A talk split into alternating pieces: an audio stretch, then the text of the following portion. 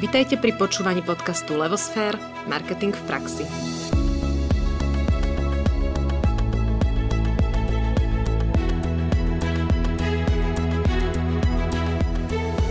Kedy naposledy vás presvedčil obal produktu o tom, aby ste si daný produkt kúpili? Často to možno vnímame nepodvedome, ale obal produktu hrá dôležitú úlohu najmä pri impulzívnom nakupovaní.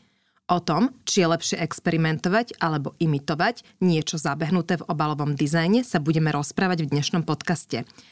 Moje meno je Anka Sabolova a vítam vás spolu s Náďou Kácera pri počúvaní tohto podcastu. Dnes sa o tom, čo je to obalový dizajn, porozprávame s Martinom Kušpálom. Dobrý deň, Martin. Dobrý deň. Dobrý deň. Vy ste úspešným dizajnérom, ktorého prácu rozpoznávajú ako u nás, tak aj vo svete. Ste zakladateľom agentúry Maison d'Idée, ktorá od roku 2014 posúva ďalej produkty a značky prostredníctvom vylepšeného obalového dizajnu. Čo je to obalový dizajn? V prvom rade veľmi pekne ďakujem za pozvanie, som strašne rád, že tu môžem byť. Uh-huh. A Pokúsim sa tú otázku zodpovedať čo najjednoduchšie, musíme to nejak zadefinovať, o čom sa budeme baviť ďalej. Takže podľa mňa pod obalovým dizajnom si vieme predstaviť napríklad e, kelímok od jogurtu, ktorý nejak vyjde z linky, nejak vyzerá a všetky tie kelímky by sa na seba podobali strašne, keby na nich nebolo niečo namalované. A naša práca ako packagingovej agentúry je práve vymyslieť, čo na nich bude namalované, aby sa od seba odlišovali pre jednotlivé značky. Takže toto je naša práca. To znamená, že nie je to, ako vyzerá ten kelimok? Áno, správne. Čiže to, čo je na ňom. To, čo je na ňom namalované. To je a obalový tvar, dizajn. Prepač, Nadia, a ten tvar toho kelimku, to vy už neriešite? My ako packagingová agentúra úplne nie, aj keď občas sa na tom tak trochu podielame, ale často práve tvar nejakého obalu vychádza z mm, obmedzení výrobnej linky alebo z dostupnosti materiálov alebo nejakých logistických potrieb a je väčšinou štandardizovaný vzhľadom na výrobnú linku toho producenta. Takže nie je to až tak bežná vec, ktorá by sa tak často navrhovala. Mm-hmm. Skôr sa to navrhne raz za čas a potom tie výrobné linky idú do obehu a občas sa to mierne prispôsobí a my sa týmto až tak veľmi nezaoberáme. Aj keď vieme a občas sa podielame na tvorbe mm, konštrukcií krabičiek a podobných vecí, keď je potrebné urobiť to na mieru, ale gro tej práce je práve e, grafický dizajn a to, čo je na tom namalované. No to pozadie toho, že prečo sa možno tak často nevenujete tomu kelímku, keď to poviem, tak jak sme si dali príklady, aj to, že je to veľmi drahé takéto, takéto formy vyvíjať a vyrábať na novo a tak ďalej však? Áno, samozrejme. A nie každý na to má. Väčšinou uh, sú trendsettery v tej oblasti veľkí hráči, ktorí s niečím prídu a uh, potom neskôr sa dostanú na to štandardizované linky, ktoré jednoducho s tým ďalej pracujú. Čiže obalový dizajn v prvom rade tá primárna funkcia je aj to, aby som ten kelimok odlišila do maximálnej možnej miery a nejako prispôsobila svojim, svojej značke alebo svojim požiadavkám. Áno, a je to, veľký, je to veľké plus, ak e, výrobcovia dokážu prispôsobiť inak štandardizovaný obal nejak svojej značke a mať ho pre seba unikátny aj tým tvárom, prípadne voľbou materiálu, vtedy je to obrovské plus, ale nie je to, nie je to niečo, čo robí každý výrobca. Je to veľmi výnimočné a skôr to robia veľkí hráči, ktorí si to môžu dovoliť túto vec zaviesť. Mm-hmm. Ja som v úvode dala takú otázku smerom k poslucháčom, že kedy ich naposledy obal produktu presvedčil o tom, aby si produkt kúpili. Tak e, ako to je? Hrá ten obal pri presvedčovaní o kúpe naozaj dôležitú úlohu? A je to prípadne rozdiel, či je to rýchloobratkový tovar typu jogurty, mlieko, maslo versus iné produkty? E, hrá veľmi, veľmi dôležitú rolu e, pri rozhodovaní a samozrejme mnohé vyplýva z toho, v akej v akej situácii je daný produkt, daná značka na trhu. Ak budete mať e, na pulte len jednu značku alebo len jeden výrobok, tak je jedno, v akom bude obale. Ale pokiaľ je na tom pulte obrovská konkurencia, tak samozrejme vtedy sa každá tá značka snaží e, čo najviac vás presvedčiť, aby ste práve si vybrali ten e, ich produkt. Takže môžu existovať situácie, kedy je veľmi dobrý výrobok, je veľmi dominantný na trhu, a ten obal vyzerá príšerne, ale produkt funguje a značka je úspešná, hej, nejakou súhrou náhod. Ale ako náhle e, je situácia taká, že tá konkurencia stúpa a jednoducho musí v tom šelfe ten výrobok za seba viac bojovať, vtedy je potrebné ten dizajn rýchlo opraviť a snažiť sa teda získať maximum výhod, ktoré vám ten obalový dizajn môže poskytnúť. A sú teda nejaké akože nové poznatky, alebo ja neviem, možno aj pravidla, alebo tak pravidla obalu, tak asi sedliackým rozumom viem, že tam proste niečo, niečo teda musí byť, ale čo je takéto nové, čo, čo možno rozhoduje? Hej, na obale určite je logo, určite tam nejaký teda text, uh, nejaký obsah toho výrobku a ideálne možno emocia, alebo možno nie emocia. Čo je to, čo, čo, čo rozhoduje najviac? Čo si ľudia tak najviac všímame? Alebo je to celé o tom, že sme na niečo zvyknutí a niečo nás musí vyrušiť? Alebo čo vy, ako, ako hľadáte to odlišenie? Tak jedna vec je, ten obal má vždy prednú a zadnú stranu. Mm-hmm. Takže to, čo je vpredu, podlieha nejakým obmedzeniam, čo tam môže byť a nemôže byť napísané. Je na to legislatíva. Keď máte jahodový jogurt a vo vnútri sú jahody, tak nemôžete mať na obale e, nejaké iné ovocie. Hej, toto si naozaj nemôžete vymyslieť. A potom je zadná strana, ktorá zase už úplne prísne podlieha legislatíve, kde je veľmi, veľmi presne nadefinované, čo a ako tam musí byť napísané. A tu je ten spotrebiteľ veľmi dobre chránený v Európskej únii. Musím povedať, na Slovensku extrémne, ešte by som povedal, mm-hmm. viac. A o, tá legislatíva je veľmi jasná. My s týmto pracujeme každý deň. Nie sme síce na to odborníci, nie je to naša doména, vždy sa iná agentúra podpisuje o to, že je tam napísané to, čo tam má byť napísané, ale v podstate na 80-90% už aj my z praxe vieme, čo tam má, ako to tam má byť a často na to klienta upozorníme ale ten boj o toho zákazníka, na čo sa asi pýtate mm-hmm. viac v tej otázke, sa odohráva práve na prednej strane a nemusí tam byť ani to logo, nemusí tam byť, nemusí tam byť vôbec nič. Tá predná strana môže byť úplne prázdna. Vy môžete mať, e, poviem príklad, jogurt, ktorý bude Dobre, jogurt nemá prednú zadnú stranu, sa otáča, áno, ale... tyčinka a. Povedzme tyčinka, áno, alebo nejaká, nejaká krabička. A tá predná strana môže byť úplne čistá. Ja neviem, môže byť čisto žltá. To môže byť vaša obchodná stratégia. Mm-hmm. Takáto značka existuje, veľmi podobná, volá sa to tuším No Name, nejaký švedský brand, ktorý takto postavil celý obchod a je to veľmi vtipné a funguje to. Môže to byť vaša a stratégia. A oni už skrachovali, nie? Áno, môže to byť vaša, môže to byť vaša stratégia. Ja Stady o nich čítala a mne sa mári, že skončili už, že im to niekde nevyšlo. Môže to byť vaša stratégia, nemusí, neviem, že to doporučia. Že je funkčná, hej? O, tá, o, to je to odpoveď na otázku, čo tam musí byť. Nemusí tam vôbec nič, je to na vás, čo tam zvolíte, čo si tam dáte. A, a jednoducho musí sa to prispôsobiť nejakej stratégii toho výrobku a tej situácii. Hej, takže... Dobre, a teraz keď e, teda príde zadávateľ s nejakou svojou stratégiou a vy ste tí, ktorí robia ten obalový dizajn, tak e, vnášate tam do toho nejakú, určite, kreativitu a viete nám prezradiť, či niečo teda funguje? že niečo ste vniesli, ja neviem, my to máme tak zaužívané, že keď tam nejakým spôsobom dokážem vytvoriť vzťah s, tou, s tým spotrebiteľom cez, cez ten obraz, cez ten vizuál, akože áno, je to taká široká otázka, lebo ja keď vidím logo, už automaticky mi môžu naskakovať asociácie, ktoré som videla niekde inde, nie na obale, takže to závisí od toho, jak to tá značka robí, ako, aká je stará a tak ďalej, tak ďalej. Ale z toho vášho pohľadu, že či niečo tak, že vyslovene funguje, ja neviem, dajme si tie tyčinky alebo tie jogurty, či to je teda ovocie, alebo ja neviem, je to tvár ženy, alebo... Že v reklame sa hovorí v klasickej, že fungujú zvieratka, hudba a v minulosti to boli polonahé ženy. Tak či sú nejaké také tri typy, čo fungujú v obalovom dizajne? Na potraviny nedávame nič z toho. takže a, takže a, určite fungujú dve veci mm-hmm. za mhm. nás, ktoré vieme, za ktoré mm, sa vieme postaviť a ktoré stále tvrdíme a opakujeme a mm, sme s nimi úspešní.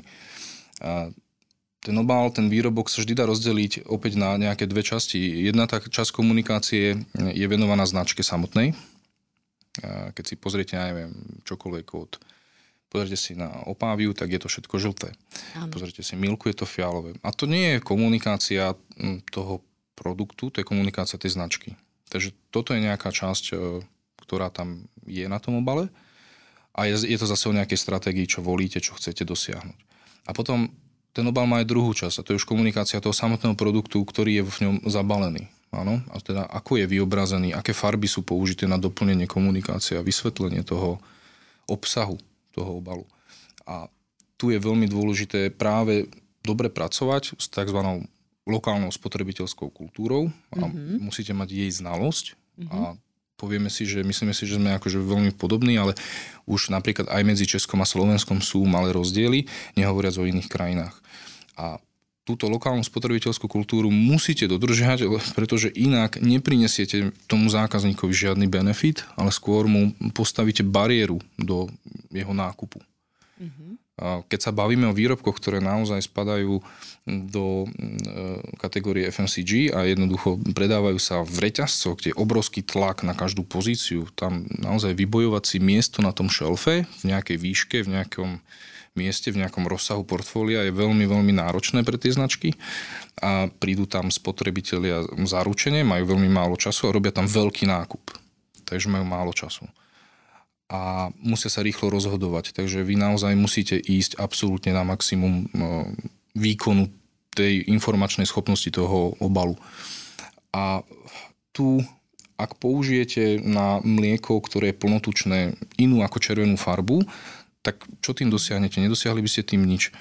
Takže u nás je zaužívané, že ja neviem, polotučné mlieko je modré, plnotučné červené, bezlaktózové je fialové, ale ako neprebehla o tom žiadna porada, proste to tak je, áno. Mm-hmm. V Nemecku je to opačne. Mm-hmm. Takže s týmto musíte pracovať a bolo by, nebolo by múdre to porušiť, viac menej by ste nič nezískali. Mm-hmm. Takže riešime dva problémy stále. Čo bude brand, ako bude komunikovať značka, hej, bude fialová, bude, ja neviem, žltá, bude červená, ako dosiahneme, aby stále bola nejaká, aby to neskákalo.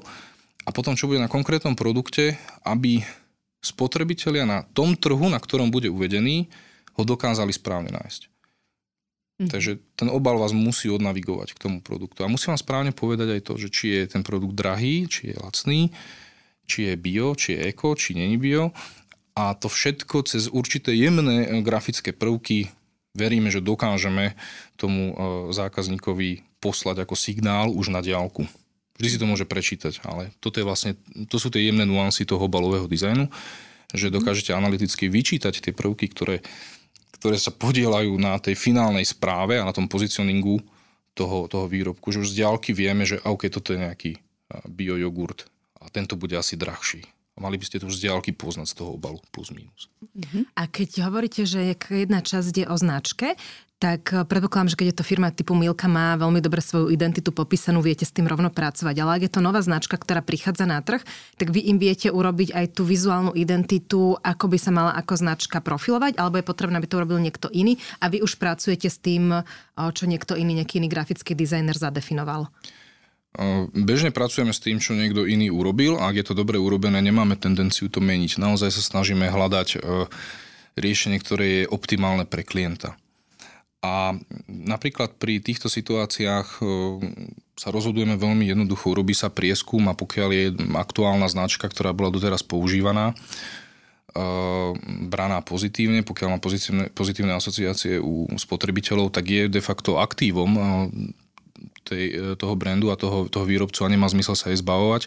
On samozrejme sa môže rozhodnúť, či sa ich chce zbaviť, nechce zbaviť. Ja, sedíme veľmi dlho nad e, týmito stratégiami a samozrejme, že my sme najradšej, keď si môžeme všetko nakresliť sami od začiatku a všetko vymyslieť, ale nie je to hlavný motivačný faktor. Hlavný motivačný faktor pre nás je, aby bola značka úspešná, aby klient za čo najmenej peňazí, ktoré musí minúť u nás, čo je stále dosť peňazí, aby za to dosiahol čo najväčší efekt a aby sa mu darilo. A vieme, že o rok príde znova a potom môže u nás e, nakúpiť ešte viac. Takže naozaj sa snažíme, aby ten e, projekt fungoval. Veľa dizajnérov, ktorí prejdú našou agentúrou, však u nás robí kopa talentovaných grafikov a máme super kolegov, a, tak e, často som si všímal, že mali tendencie, to je zlé, to musíme zmeniť a postavíme to na novo a, práve ja som do toho vnášal. e, to, že, že ukludníme sa, že v pohode toto sa používa, funguje to, poďme sa na to napojiť a skúsme to posunúť o malý krok. Áno. A teraz sa môžete opýtať, že či je toto vlastne viac kreatívne, menej kreatívne. Je to niekedy ťažšie, než to vymyslieť od znova, nie? Myslím si, že vymyslieť niečo, niečo od znova je ľahké.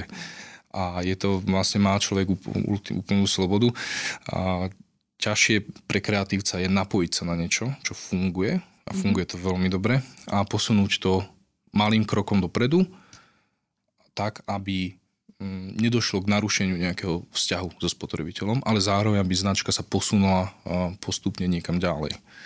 A na to sú rôzne dôvody, prečo sa musia posunúť, prečo to musia zmeniť. Niekedy sú to veľmi nepríjemné dôvody, súvisia s registráciou obchodných známok, proste, alebo dojde k nejakým obmedzením, alebo ten koncept už nie je schopný uh, vstrebať rozšírenie portfólia v budúcnosti. Aj. Takže uh, tie dôvody sú rôzne a my nad tým sedíme teda veľmi dlho s tými výrobcami a poznáme, poznáme ich problémy veľmi dobre.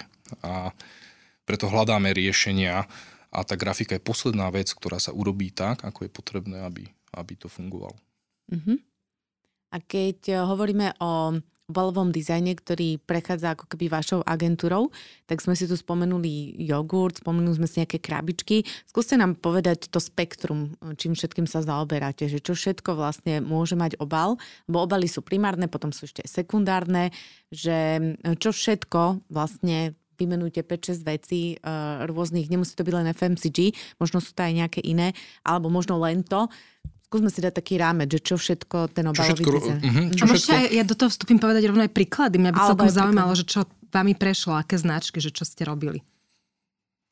Ja som dúfal, že si vyberiem telefón, aby som mohol ono, prechádzať našim portfóliom. Nie vždy si úplne všetko vybavujem. Stačí jednu, ale...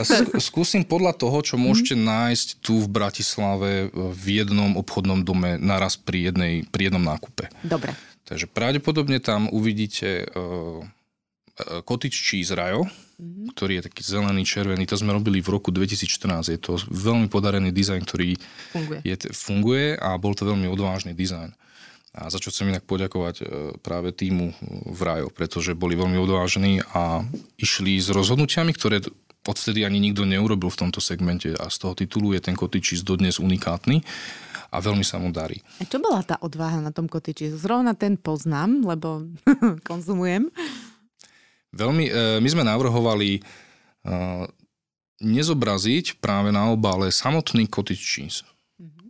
ale nechať priestor viac e, farbe. Mm, robili sme určitú zmenu poradia slov a mm, zvýraznili sme logo a viac sme sa sústredili práve na vyobrazenie ingrediencie. Náš, z nášho pohľadu každý vie, ako cottage cheese vyzerá a nie je to práve zrovna atraktívna vec. Takže uh, urobili sme toto rozhodnutie a tým sme získali určitú páku v, to, v, v tom priestore. A keď si dodnes prejdete akékoľvek um, cottage cheesy, či v Čechách alebo na Slovensku, všetky vyzerajú stále rovnako, ako sa to robilo pred desiatimi rokmi. Nikto neurobil tento trošku odvážny krok, mm-hmm. čím sa podarilo pre Rajo získať pomerne silnú vizuálnu profiláciu toho produktu a ten produkt funguje skvelo a ten dizajn neprerábame, nič s ním nemôžeme robiť a verím, že vydrží minimálne 10 rokov. On vlastne určuje celú tú kategóriu. Na Slovensku áno. Mm-hmm. Na Slovensku áno. Dobre, takže, takže tu máme jeden. Napríklad to máte jeden. Potom môžete, myslím, že môžete nájsť e, v, e, v, v tom istom supermarkete pečivo Bradway, možno ste si to všimli, je to náš, jeden z, naš, z našich najväčších klientov v Čechách a sú to veľmi, veľmi chutné e, chleby v takých čiernych priesvitných obaloch veľmi problematická tlač, veľmi náročné dosiahnuť práve správnu farbu toho pečiva na tom obale, dosiahnuť správnu čiernu a tak ďalej. Tam robíme celý aj tlačový dozor a optimalizáciu týchto vecí. Mm-hmm. To je náš e, super klient. A potom si môžete mm, všimnúť od Raja tam budú aj nejaké ďalšie produkty. Novinka sladký kotič Yami, to je teraz nové. Mm-hmm. To už tam bude. A potom detské uh, ochutené mlieka brejky, tam sú také tváričky na nich Áno, brejky fungujú. V školách, Aj v školách. To si vyberali, to, to sa vyberalo testom, to bolo zaujímavé. Uh-huh. Potom napríklad, to asi nebude, úplne nebudete toto kupovať, ale všimnite si v, alko, v sekcii alkoholov produktovú radu Classic od San Nikolaus. Je to najpredávanejšia, jedna, myslím, že je najpredávanejšia rada na Slovensku. A vy ste robili ten redesign celý? Ten celý redesign všetkých tých 70 SKU. A práve to bola veľká výzva, toto mám na tom najradšej, pretože tá značka nejak vyzerá, treba ju posunúť, nejak funguje, zase nemôžeme tam nič narušiť. Jak to posunúť o ten krok dopredu, aby ten spotrebiteľ si povedal, áno, to je ten môj klasik, ktorý mám rád mm-hmm. a mhm. teraz ho mám ešte radšej, lebo vidím, že sa posúva, ale zároveň som nestratil ten vzťah. A to je vždy pre mňa to najzaujímavejšie na tom. Hej, je, je ľahké uh, keď, za vami, keď ste slabší dizajner na začiatku, tak za vami chodia zákazky, ktoré nefungujú alebo ktoré ešte len budú vznikať. Takže môžete robiť všetko od znova. A keď robíte dobrý dizajn, tak za vami chodia značky, ktoré veľmi dobre fungujú a chcú to niekam posunúť a preto je to ťažšie. Ale robíte menšie zmeny. A potom napríklad čaj Berkov si môžete všimnúť, mm-hmm. zázvorový čaj. A tam v podstate prerábame celé portfólio, takže to je naša práca. A Myslím, že aj stačilo. Rozmýšľam, myslím, že ich je asi 10 teraz na nás prítomných v, v jednom. Dobre, jednom. takže už tú predstavu máme. A tak hneď taká otázka, že môže dobrý obal predať e, zlý produkt? Jak dlho to môže trvať? Že či, či sa vám už také stalo, možno teraz nie, keď už teraz ste sa niekde dostali, ale na začiatku, keď e, sa začínalo, že možno aj prišiel produkt, ktorý nebol úplne ten najkvalitnejší, alebo v tej rade ten najvyš, najhodnotnejší a proste chceli, aby, aby ten obal uh, bol prémiový. Či sa s týmto nejako takto potýkate, s nejakou takou požiadavkou na, na nejaký produkt, ktorý možno nesplňa tie parametre? Asi máme veľké šťastie, pretože náš, náš prvý uh, packaging bol práve Rajo Cottage Takže začali sme, začali sme super a, a verím, že takmer všetky, všetky výrobky, čo robíme, sú úplne v pohode. Hej, mm-hmm. Sú mhm. pomerne kvalitné. Tam tento problém nie je. Ale aby som odpovedal na vašu otázku, že či môže z, uh, dobrý dizajn predať uh, zlý produkt, jednoznačne mm-hmm. môže. A v podstate... Ale urobiť to len raz, nie? nie, nie, nevyhnutne. A závisí, závisí na vašej definícii zlého produktu. Uh, je ľahké, keď si zoberiete akýkoľvek, ten segment je niekde uprostred, áno, je niekde na úrovni, ak budete vychádzať za uh, cenu na 100 gramov, tak ja neviem, eh, dve, eh, povedzme, povedzme, eh, lacnejší, lacnejší segment, kde sa bavíte pri, na 10 eurách za 100 gramov, a ak to správne, nie za kilogram, pardon, za kilogram. O kotiči si sa bavíme? Nie, nie, nie, vôbec chcem zadefinovať kategóriu produktov. Jaj? Uh-huh. A povedzme, že vždy máte pri výrobkoch uvedenú cenu za kilogram. Áno ktorá vám pomáha sa akože orientovať, orientovať v tom, aká je, aká je cena toho výrobku. Podľa tohto si veľmi ľahko môžete e, odškálovať kvalitatívne niektoré výrobky. Ja neviem, e, parmezán je na úrovni 20 eur, ja neviem, potom máte údený losos, delikatesa, niekde 30-40 eur sú delikatesy, veľmi extrémne e, kvalitné, dlhozrejúce výrobky a potom idete nižšie, samozrejme 10 eur, 5 eur. A ak kupujete ak, ak sa bavíte o kategórii niekde 50 eur, tak tie výrobky väčšinou sú, sú veľmi nenáročné na výrobu. A všimnite si, toto je spoločný menovateľ všetkých veľkých značiek. Veľké, úspešné, bohaté značky uh, zarábajú na tom, že vám predávajú výrobky, ktoré sú veľmi lacné na výrobu. Zoberte si nejaké mainstreamové keksíky, čokolády a tak ďalej. Tá kraftová čokoláda, ktorú povedzme tu niekto vyrobí lokálne, je 4 krát drahšia. Hej, to je zase je trošku drahé, pretože nie je efektívny ten človek, ale povedzme e, dvakrát drahšia je um, už čokoláda zo Švajčiarska alebo z nejakej vyššej kategórie a tá, tá kvalita je oveľa vyššia ale tá najlasnejšia čokoláda je vlastne najdrahšia, pretože má najmenej súrovín kvalitných v sebe a vzniká tam najväčšia možnosť na tom spotrebiteľovi zarobiť. A je oveľa lacnejšie kúpiť drahý marketing, ako urobiť kvalitnejší produkt. Mm-hmm. Môžete sledovať obsah proteínov v produktoch. Mm-hmm. Cena, cena výrobkov naozaj závisí od toho, čo tam je a ten chudák výrobca pracuje s veľmi tenkými maržami. Väčšinu naozaj e, berie distribútor a, alebo polovicu bežne, takže ten, ten výrobca naozaj balansuje, niekedy si poviete, prečo tam nedajú trošičku viac niečoho. A jednoducho oh, tie súroviny sa tiež nejak vyvíjajú, ich ceny sa veľmi rýchlo menia a výrobcovia pracujú s veľmi, veľmi tenkou maržou. Takže naozaj tie malé percentá tam niekedy zohrávajú veľkú, veľkú úlohu. Mm-hmm. A na, z dlhodobého hľadiska je stále lacnejšie kúpiť si dobrú reklamu pri globálnu Áno. značku, ako trošičku zlepšiť produkt. Áno. To je také smutné poznanie, ale akože áno, je to realita. A keď je to nová značka, respektíve keď je to stará značka, tak chápem, že je dobré sa držať toho zaužívaného, to, čo funguje, posunúť to. Ak je to nová značka, je lepšie ísť cestou originality alebo imitovať. A ja som si zrovna včera som bola v Bile, všimla, že Rajo prišlo s novými mliekami, keď sme to spomínali, respektíve nie s novými mliekami, ale s novým obalom. Majú taký ekologický hnedý mm, obal. Mňa to celkom zmiatlo, lebo som presne čakala tú modrú a tak ďalej a ono zrazu to bolo hnedé. Z môjho pohľadu to bol tiež originálny krok, ktorý urobili. Nevedela som sa zorientovať, či je plnotučné, polotučné, ale potom som si prečítala. Čo odporúčate teda novým značkám? Ísť radšej tou cestou originality a vyčnevať z toho radu, lebo ten trh je presitený, alebo radšej imitovať to, čo je funkčné a niekde sa tam začleniť? Myslím si, že nové značky, ktoré by presahovali do eh, nejakého priestoru v reťazcoch, nevznikajú zase tak často. Väčšinou e, sú vám predstavované, nám spotrebiteľom teda e, predstavované e, subbrandy veľkých hráčov. Hej. Takže vy si kúpite nejaké mandlové mlieko, myslíte si, ktoré vystupuje pod nejakou značkou, ale patrí napríklad Coca-Cola. Takže Coca-Cola má cieľ predať vám produkt trikrát denne. Trikrát denne si máte kúpiť ich produkt. Takže s vodou a s Coca-Colou samotnou to nedosiahnu, takže rozšíria svoje portfólio o ďalšie výrobky a samozrejme ich obrendujú inak. Takže mnoho značiek, ktoré vnímate, mm, sú skôr ilúziou toho, že je toľko hráčov na trhu, čo nie je pravda a je hlavne ťažké splniť podmienky výrobno, logisticko, kvalitatívne a cenové na to, aby ste sa dos, e, dostali do reťazcov, kde je práve náš zákazník, o ktorých sa my hlavne staráme. Veľa je maličkých výrobcov, ktorých výrobky si môžete kúpiť v bio-eko predajniach tam nie je až taký úplne dôraz na ten typ dizajnu, ktorý nás zaujíma a tam sa môžete hrať s originalitou koľko chcete, pretože ten spotrebiteľ príde do malého priestoru, má tam hodne času, porozpráva sa tam s pani predavačkou a môže si vybrať výrobok, ktorý by inak v šelfe, povedzme v Tesku, nemal šancu prežiť, pretože by sa nedokázal odnavigovať toho spotrebiteľa k sebe. Mm-hmm. Hej. Takže čo im, čo im doporučujeme? Jednoznačne doporučujeme tvoriť originálne značky.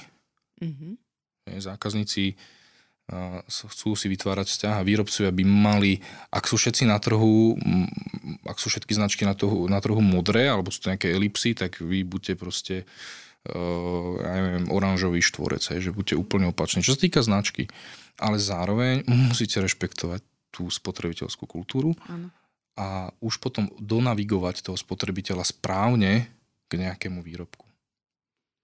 Dobre, čiže keď uh, teraz, ja neviem, moderné sú proteínové tyčinky, alebo ja neviem, už možno neviem, aké tyčinky a tak ďalej, že stále vznikajú nejaké nové značky, tak uh, tá, tá rada znie, že na úrovni značky tá originalita, ale ak mám ašpiráciu dostať sa do veľkých sietí, kde bojujem teda s notoricky známymi značkami, ktoré určujú kategórie, tak proste musím splňať pravidlá, aby ma ten spotrebiteľ našiel a vedel rýchlo za, z, identifikovať, že som proteínová tyčinka. Áno. Tak. Dobre. Ako mm. prebieha samotný ten proces tvorby obalového dizajnu, že trošku ste niečo tak načrtli, že niečo možno aj analizujete, veľa diskutujete. A povedzme si ten príklad, že príde zadavateľ, má zadanie, chce ten dizajn niekde posunúť alebo vytvoriť na novo. Čo potom nastáva u vás? Ja nechcem, aby to vyznelo, že my sa v Prahe len rozprávame, nič nerobíme a potom, kole, kole, potom kolegovia to odmakajú, ale v, e, naozaj čím, čím ďalej, tým viacej, sa, tým viacej sa snažíme e, sústrediť sa na prípravu a na analýzu. A pri, pri, väčších, pri väčších klientoch je úplne bežné, že začíname našu prácu s tým, že máme na stole veľmi drahý prieskum. Hej, je to stojí, dobré alebo zle? Je to super. prieskum, za, prieskum za 20 tisíc eur, ktorý mi leží na stole, no, môžem byť potom múdry, čo mám dať na obal, akú informáciu, ako nie. A napriek tomu sa nám podarilo pri menších klientoch, ktorí myšli preraziť práve do retailu, tak boli veľmi odvážni, pretože nemajú veľmi čo stratiť. Oni sa úplne z toho nemusia zblázniť, či sa im to podarí alebo nevyskúšajú rok znova. A práve veľmi originálne riešenia bez veľkých prieskumov boli úspešné. Takže opäť je iná situácia, či, či sa zaoberáte malým klientom, ktorý proste ešte len sa uchádza o nejakú o zalistovanie v reťazcoch, kedy vieme byť e, odvážni a OK, vyskúšame, však ešte tam nie ste, takže nemôžeme nič stratiť. Vtedy skúšame, pripravujeme stratégiu, pre ňom pripravujeme víziu toho, ako by tie výrobky mohli vyzerať a oni už s touto víziou idú za reťazcami a v tejto fáze bývame veľmi úspešní. Mm-hmm. Čo ma prekvapuje a môžete si teraz napríklad kúpiť uh, v Lidli na Slovensku Enjoy Chips, zeleninové čipsy, je tam veľmi uletený halloweenský a vianočný dizajn a Napríklad v Čechách sú to šunky e, salámy Bivoj, ktorá je to balenie, e, nádherne ilustrované, e, nádherne ilustrované balenie šunky a v tom segmente nikto nebol modrý. Žiadna, žiaden výrobca šunky a salámy nebol modrý. A už vôbec nie, že by mal na, cez celý obal veľkú postavu. Bivoj je legenda, nejaká, hej, nejaký, nejaká postava z českej mytológie. A tá firma sa tak volala, ale nemala ho vizuálne v identite. A my sme sa rozhodli, OK, správame ten obal modrý, nikto tú farbu nemá v tomto segmente teraz v Čechách a dajme tam veľkého, obrovskú postavu, nie vôbec vizuál toho jedla, nie vôbec food styling. A toto bolo tak odlišné od všetkého, že, e, že e, reťazce boli nadšené a zalistovali ich hneď do... a majú s tým veľký úspech. Mm-hmm. A pamätám si, že som sa o tom rozprával e, s s, práve s, s nejakým iným reťazcom, ktorý, ktorý, ktorý uh, sa na to díval predtým. A tá pani mi povedala, to existuje, toto nemôže prejsť, to je proste nonsens, lebo takto sa to nerobí. Mm-hmm. Áno, ale je to veľmi úspešná značka teraz. Bez nejakých prieskumov, takže sme skúšali, hľadali. A potom samozrejme, keď pracujeme pre, uh, máme, máme teraz obrovských, obrovských klientov uh, v zahraničí, jednu, jednu veľmi veľkú firmu z Rakúska, tak tam pracujeme na uvedení, uvedení e, produktov a značky na troch trhoch a pracujeme na to už asi rok a pol, ako ste povedali, len sa o tom rozprávame, áno, že kreslíme stratégie, ale zároveň e, pracujeme s prieskumami a robíme testy e, spotrebiteľské a snažíme sa to napasovať, aby to fungovalo, lebo výsledku produkt je veľmi lacný, ale celý, celá, celý ten proces je veľmi nákladný. Mm-hmm. Takže tam musíme si byť istí tým, čo spravíme. Bo tam ide o veľa. Ide o veľa, takže Dobre, teraz e, spomenuli ste taký originálny teda dizajn obalu na mesový výrobok. E, odporúčate, keď také niečo sa udeje, si to registrovať? Dá sa vôbec registrovať akože, že tento obalový dizajn ako nápad, alebo dá sa registrovať len tá nakreslená postava, alebo do akej miery sa viem chrániť, aby proste o mesiac môj najväčší konkurent, ktorý má viac peniazí, neurobil to isté a tým pádom už to nie je originálne. Problém registrácie obchodných známok je niečo, čo veľmi úzko súvisí s našou prácou. Mm-hmm. A m, e, často je to práve podnet, prečo sa ide niečo meniť, pretože je problém v tejto oblasti. Mm-hmm. A zažili sme veľa firiem, ktoré sa vybrali nejakou cestou a nemysleli na to na začiatku a potom dost, dostali sa do fázy, kedy boli nútení to zaregistrovať a nebolo možné to zaregistrovať, pretože povedzme ten dizajn nesplňal na to podmienky, aby bol dostatočne komplexný pre registráciu, prípadne bol vymyslený eh, z príliš generických prvkov a eventuálne to vždy v budúcnosti zlyhá a zlyhá to v ten najnesprávnejší bod, keď sa vám začne dariť. A je to veľmi, je to veľmi nepríjemné potom, pretože musíte všetko prerobiť. Práve v čase, keď vás niekde chcú a vy tam nemôžete ísť, pretože nesplňate túto podmienku alebo s tým máte veľký problém do budúcna. Takže my našim klientom radíme, a snažíme sa aj ten dizajn robiť už rovno tak, aby tú registráciu mohli urobiť. Môžete si zaregistrovať rôzne prvky, môžete zaregistrovať logo, názov, môžete si dať registrovať celý ten obal. Áno. Pokiaľ je dostatočne komplexný a jednoducho je ho možné nejak chrániť ako obchodnú známku. A je to niečo, čo veľkí klienti robia hneď na začiatku. Mm-hmm. My v podstate máme veľa poslucháčov, čo sú práve takí tí buď menší alebo stredne veľkí klienti, lebo v korporátoch veľakrát tam tie procesy sú zabehnuté a vedia čo. Ale keď povedzme stredne veľká firma, ktorá ide uvádzať nový produkt na trh alebo ide aj robiť redesign už existujúceho, čo všetko si má pripraviť a na čo má myslieť, keď príde vôbec za vami, že chce od vás uh, nejakú zmenu alebo niečo vytvoriť? Lebo tak akože prieskumy sú fajn, nemusia byť, ale čo je takéto, taký ten základný balíček, ktorý by mali mať pripravený, aby mohol vôbec sa začať o tom dizajne rozprávať? Všetko záleží od toho, akú veľkú zmenu chcú robiť. E, chcú vylepšiť len produkt, alebo chcú e, prekopať celú značku. Chcú zmeniť smerovanie značky, alebo ju chcú na novo objaviť. Áno. Tak poďme do toho maxima. Hej, že... Maximálna zmena možná, že jednoducho všetko musí zo stola a mm-hmm. ideme to robiť na novo. Tam je najdôležitejšie, uh, viete, malé, malé podniky, maličké firmy sú často rodinné. Uh, tie vzťahy sú veľmi, veľmi úzke a tí ľudia sa extrémne zosobňujú so všetkým, čo vytvorili. Čo je samozrejme prirodzené a je to, povieme si, že áno, že to musí slúžiť len k dobru. Ono to slúži k dobru vo všetkom, len nie v marketingu. A tú najlepšiu prácu sa nám darí odvádzať e, absolútne neosobnom, e, profesionálnom, chladnom prostredí e, ľudí, ktorí...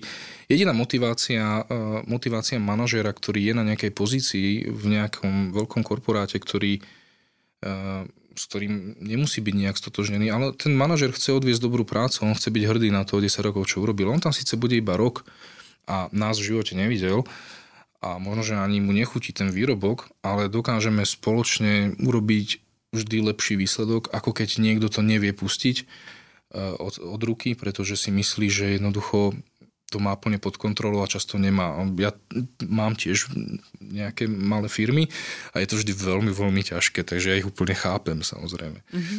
A, ale ten marketing je dobré sa odosobniť. Podstatné je nájsť vhodného partnera, ktorému budete dôverovať a nechať ho to urobiť a zhodnúť sa na vízii, čo chcete. De facto práca, práca takejto firmy je nájsť vhodného partnera, nie robiť za neho tú prácu. A vedieť si povedať, čo chcete dosiahnuť. A my ich vieme previesť procesom, v ktorom objavíme a dokážeme sa rozhodovať, čo je správne, čo nie a pochopiť tie problémy, dokážeme ísť týmto procesom. Mnohým firmám sme s týmto pomohli a je veľmi podstatné dostať všetkých ľudí v miestnosti na jednu, na jednu vlnu, čo je obzvlášť ťažké, ak je tam nejaká zažitá hierarchia, kedy je naozaj potrebné vyselektovať, kto o tom bude rozhodovať, kto bude mať finálnu zodpovednosť za to, s ktorým partnerom sa to bude robiť a prečo sa to bude robiť takto. A to je zase to rozprávanie sa, čo my robíme.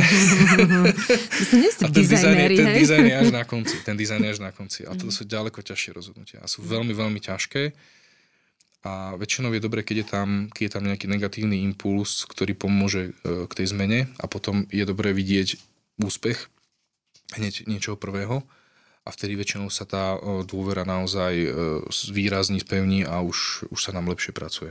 Mhm. Ako dlho trvá taký priemerný, taká priemerná príprava dizajnu? Vy ste povedali, že teda rok a pol už tu zaznelo a dlho a rozprávate. Tak aký je taký priemer, s ktorým človek musí počítať? Musím povedať, že u nás vidíme krivku, ktorá... Že, že životný cyklus toho bežného projektu u nás je niekde na úrovni 6 mesiacov. Mm-hmm. Je pomerne si myslím, že zdravé až rýchle. A samozrejme robíme, riešime situácie, kedy, kedy u našich stálych klientov riešime situácie, kedy naozaj v štvrtok za, zazvoní telefón a niečo v piatok musí byť vyriešené a naši ľudia to určite nepustia a, a budú to riešiť. Ja, ale je to vyslovene pre našich stálych klientov, ktorých sa staráme a kde je šanca to urobiť. Väčšinou ten proces trvá. Pol roka je zdravé, Treba sa nad tým zamyslieť. To neznamená, že pol roka niekto niečo stále robí, ale ča- zapája sa do toho procesu veľmi veľa faktorov mm-hmm. a veľa ľudí a je potrebné na nich čakať. Takže preto sa ten proces naťahuje. Neznamená to, že, to, že je to 6 mesiacov práce. Sú v obalovom dizajne nejaké trendy? Čiže, ja neviem, e, životné prostredie napríklad, hej? To teraz e, je dosť badateľné, že menia sa tie obaly, alebo minimálne odkazy na obaloch na životné prostredie. Je to trend, alebo sa to stalo len mne, že som zrazu mala tri také produkty? Nie, jednoznačne, samozrejme je to trend, vo všetkom sú trendy. Uh-huh.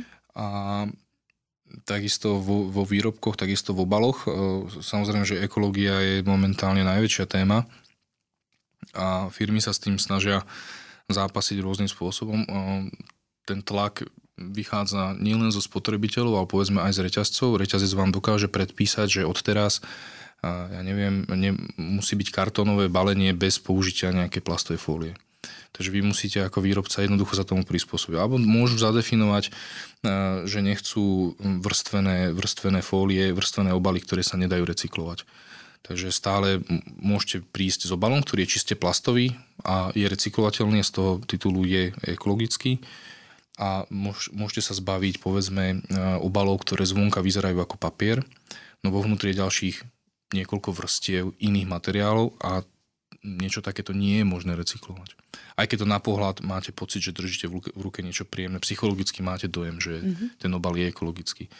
Takže určite ten trend je, je tam obrovský tlak, spotrebitelia chcú uh, ekologické riešenia. Uh, ja som v tom trošku skeptický, je to, je to veľmi veľký problém, ktorý si myslím, že zatiaľ nemá to riešenie, ktoré ho vyrieši. Ale je dobré, že sa všetci snažia a každý odstráňuje aspoň tie malé problémy, ktoré odstrániť vieme. Ale zatiaľ stále chýba technológia, ktorá by riešila to, prečo prvý svet produkuje. A čo budete robiť, keď budeme všetci bezobaloví? Lebo ten trend ide smerom k tomu, že? Alebo trend, no. Iniciatíva, že mať čo najmenej tých obalov. Ja som za. Ja som za. Mm-hmm. Myslím si, že si prácu nájdem. Ja si prácu nájdem. Robím to 18 rokov, mne by to nevadilo. Eh, malá zmena by mi nevadila, ale v, eh, určite sa toho nemusíte báť, pretože tá technológia neexistuje. Áno. To vieme. Aké chyby sa robia najčastejšie pri obalovom dizajne, ktoré vnímate na trhu? Keď povedzme, že to robí neskúsený dizajner alebo zadávateľ pri veľmi kafre a chce to takto a už teda dizajner rezignuje. Na čo si dať pozor? Čo sú tie najväčšie chyby? To je zaujímavá otázka. Teraz neviem, nechcem, nechcem kritizovať dizajnerov grafikov. Skôr, skôr by som sa opral viac do tých, eh, do tých výrobcov, aké zlé rozhodnutia môže urobiť eh, výrobca, eh, keď definuje to, čo na tom obale má byť a ako to tam má byť. Z môjho pohľadu je to najpodstatnejšie je hm, hierarchia informácií, ktorá by mala byť veľmi dobre premyslená a to je to, bez čoho sa jednoducho ten spotrebiteľ nepohne, pretože mu nebudú podané informácie tak, ako ich on potrebuje mať. Takže e, ten dizajner to často nevie. My, my sa týmto zaoberáme veľmi intenzívne, je to prvá vec, ktorú s klientom riešime a zase si o tom dlho sa o tom rozprávame, mm-hmm. vymeniame si prezentácie a snažíme sa zostaviť uh, hierarchiu informácií. Čo bude najpodstatnejšie? Aký, aký veľký priestor dáme tejto informácii a ako ju vyobrazíme textovo, bude tam obrázkom, bude to fotka, bude to ilustrácia, v ktorej časti bude, bude hore, bude dole. Máme veľmi malý priestor, s ktorým, z ktorého musíme vyťažiť maximum. Takže veľmi dlho rozmýšľame nad tým, ako ho rozložíme. A čo je zaujímavé, ten výrobca to vie, v podstate on vám to povie, keď sa ho opýtate správne otázky. Mm-hmm. Takže my v podstate túto odpoveď získame vždy od toho výrobcu, lebo on to intuitívne vie. Len je potrebné ho previesť procesom, v ktorom, v ktorom transparentne všetci pochopíme, prečo to tak musí byť. A opäť ten dizajn sa urobí na záver. Mm-hmm. Vy ste takí psychológovia trošku sa mi zdá, nie? Že... Myslím si, že marketing a, a spotrebiteľské správanie silne súvisia s psychológiou, takže e, asi, asi niektoré prvky nám tam presahujú. Fajn, tak posledná otázka. Čo by ste odporúčili našim poslucháčom v súvislosti s marketingom? Ak sa, ak sa, ak sa bavíme o výrobcoch a ak máte vlastné značky a chcete, chcete, aby boli tie značky úspešné, ale vyslovene vy nie ste dizajner, mali by ste sa sústrediť na to, aby ste našli vhodného partnera, ktorý to pre vás urobí. A to by mal byť váš primárny cieľ. Ak máte niekoho, koho musíte viesť za ruku a s kým musíte to dielo tvoriť, pravdepodobne ho netvoríte dobre. Mm-hmm. To asi platí na rôzne oblasti, nielen no. dizajn. Mm-hmm. Ako ďakujeme za veľa inšpiratívnych e, a zaujímavých postrehov. Ďakujeme za celý rozhovor a želáme veľa funkčných a pekných dizajnov a spokojných klientov. Ja ďakujem za pozvanie. Ďakujeme a Lúčime sa aj s vami, milí poslucháči. Tiež vám želáme všetko dobré a budeme radi za vaše spätné väzby. E, pokojne zajdite na našu web stránku alebo nás nájdete na sociálnych sieťach. Povedzte nám, čo sa vám páčilo, prípadne aj čo sa vám nepáčilo. Každá konstruktívna kritika nás posúva ďalej. Nezabudnite, že na našej webovej stránke máme aj e-shop, kde sú také zaujímavé služby, produkty, takže browsujte a dajte nám vedieť. Ešte raz pekný deň, dovidenia. Majte sa. Dovidenia.